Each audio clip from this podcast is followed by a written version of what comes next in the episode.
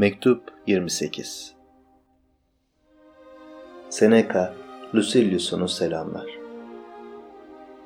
Bir filozofun derslerini izliyorum. Tam beş gün oldu okula başlayalı. Sabah sekizden öteye onun felsefi incelemelerini dinliyorum. Tam uygun yaştasın bu iş için diyorsun. Neden tam olmasın?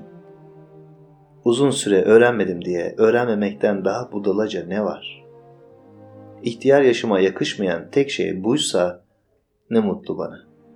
Bu okul her yaştan insanı kabul eder. Yaşlı halimde tiyatroya gideceğim, sirkusa götürüleceğim, hiçbir gladyatör çifti ben hazır olmadan savaşmayacak da filozofu dinlemek için okula gitmekten mi utanacakmışım? Bilgisizliğin sürdüğü sürece öğrenmen gerek. Atasözüne kulak verirsek yaşadığın sürece der. Şu deyim de bu hale her deyimden daha çok yaraşır. Ne türlü, nasıl yaşaman gerektiğini yaşam boyu öğrenmen gerek. Ama ben de o okula bir şey öğretiyorum. Neymiş öğrettiğin diye mi soruyorsun? Yaşlı bir insanın bile öğrenmesi gerektiğini. Okula her girdiğimde ama insanlık adına utanıyorum. Bildiğin gibi Metronax'ın evine gitmek için Napoli tiyatrosunun önünden geçilir. Tiyatro tıklım tıklım doludur ve canla, başla kimin daha iyi flütçü olduğuna karar verilir orada. Bir Yunan borazancısı ile bir çığırtkan da dinleyicileri çeker. Gel gelelim, iyi, erdemli insanın ne olduğunun araştırıldığı, öğretildiği sıraların üstünde pek az kişi oturmaktadır. Bunlara da yapacak iyi bir işleri olmayanlar gözüyle bakılır. Elinden bir iş gelmeyen, beceriksiz denir bunlara. Böyle gülünç olmak keşke bana da nasip olsa. Soğukkanlılıkla dinlemek gerekir bilgisizlerin çığlıklarını ve şerefliye doğru yol alan insan hor görülünce hor göreni de hor görmeli ne kadar ilerleyebilirim diye soruyorsun. İlerlemeyi ne kadar denersen o kadar ilerlersin. Ne duruyorsun? Rastlantıyla bilgi olmak kimseye nasip olmamıştır ki. Para kendiliğinden gelir. Mevkiler verilir sana, belki saygınlığa, itibara da uğrarsın. Oysa erdem düşüvermez gökten insanın başına. Hem öyle azıcık bir zahmetle, çabayla da erdem bilgisi edinilemez. Birçok iyiliği bir seferde eline geçirecek oldu mu insan, onca zahmete değer doğrusu. Çünkü bir tek iyilik vardır, şerefli olan tek iyiliktir bu. Başkalarının beğenisini kazanmış öteki iyiliklerde gerçek, kesin hiçbir şey bulamazsın. Her şey kendine özgü iyiliğiyle değerlidir. Asma verimliliğiyle bilinir, şarap tadıyla, geyik hızıyla. Yük hayvanının sırtı ne kadar güçlü diye sorulur. Çünkü tek kullanım yeri yük taşımaktır. Köpeğin ana niteliği koku alma yeteneğidir. İz sürüyorsa koşması, ısırıp saldırıyorsa cesaretidir. Her insanın yaratıldığı amaç, değerlendirildiği ana nitelik en iyi halde olmalıdır. Peki insandaki en iyi nedir? Akıl. İnsan aklıyla canlıların önünde gider, tanrıların ardında gider. Yetkin akıl da insana özgü bir şeydir. Öteki nitelikleri hayvanlarla, bitkilerle ortaktır. İnsana özgü olan nedir? Akıl. Akıl doğru ve erginse insanın mutluluğunu gerçekleştirir. O halde eğer her şey kendi iyiliğini yetkinliğe doğru geliştiriyorsa övülecek bir şey olur kendi yaratılışının sınırına erişir.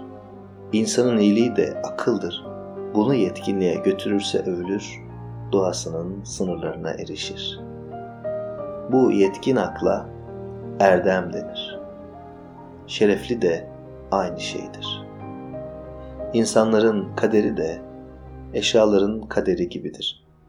İyi gemi diye parlak renklerle boyalı, gagası gümüş ya da altınla işlenmiş, koruyucusunun heykeli fil dişiyle süslü, bir kişinin ya da bir kralın hazinesinin yüklendiği bir gemiye değil, sağlam, dayanıklı, iyi geçmiş eklem yerlerinden su almayan, denizin saldırılarına karşı güçlü, dümene boyun eğen, yelden etkilenmeyen hızlı gidişli gemiye denir.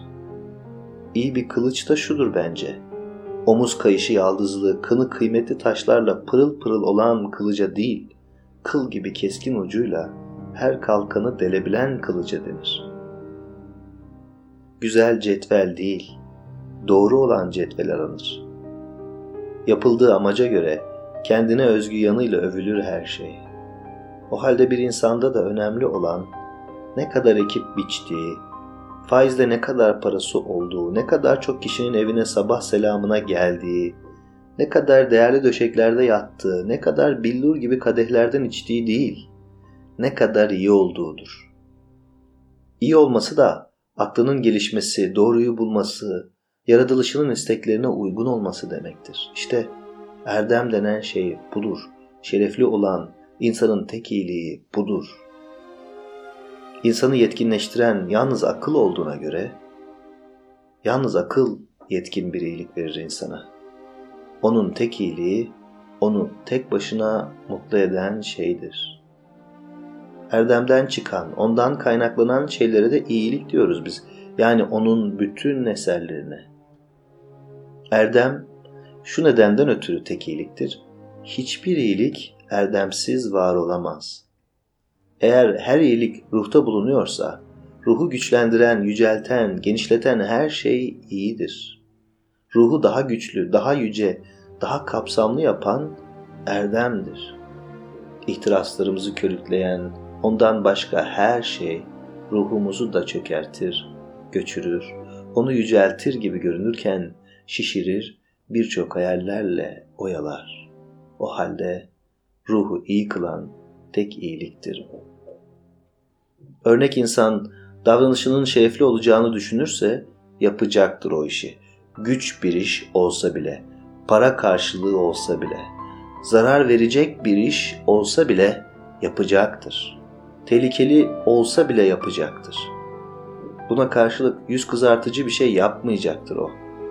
Para getiren bir iş olsa bile, zevk verse bile, güç verse bile, hiçbir şey onu şerefliden korkutup uzaklaştıramayacak, utanç verici işlere çekemeyecektir.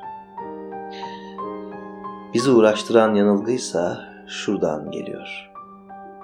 Kimseyi olduğu gibi değerlendiremiyoruz çünkü. Ona dış süslerini de ekleyerek değer biçiyoruz ama bir insan için gerçek değerlendirmeye girişmek ve onun ne olduğunu anlamak istersen çırılçıplak bak ona. Malını, mülkünü, mevkilerini, kaderin verdiği yalancı iyiliklerini koy bir kenara, soy bedenini, bak ruhuna. Niteliği nasıldır? Niceliği nasıldır? Başkalarından mı geliyor büyüklüğü yoksa kendinden mi?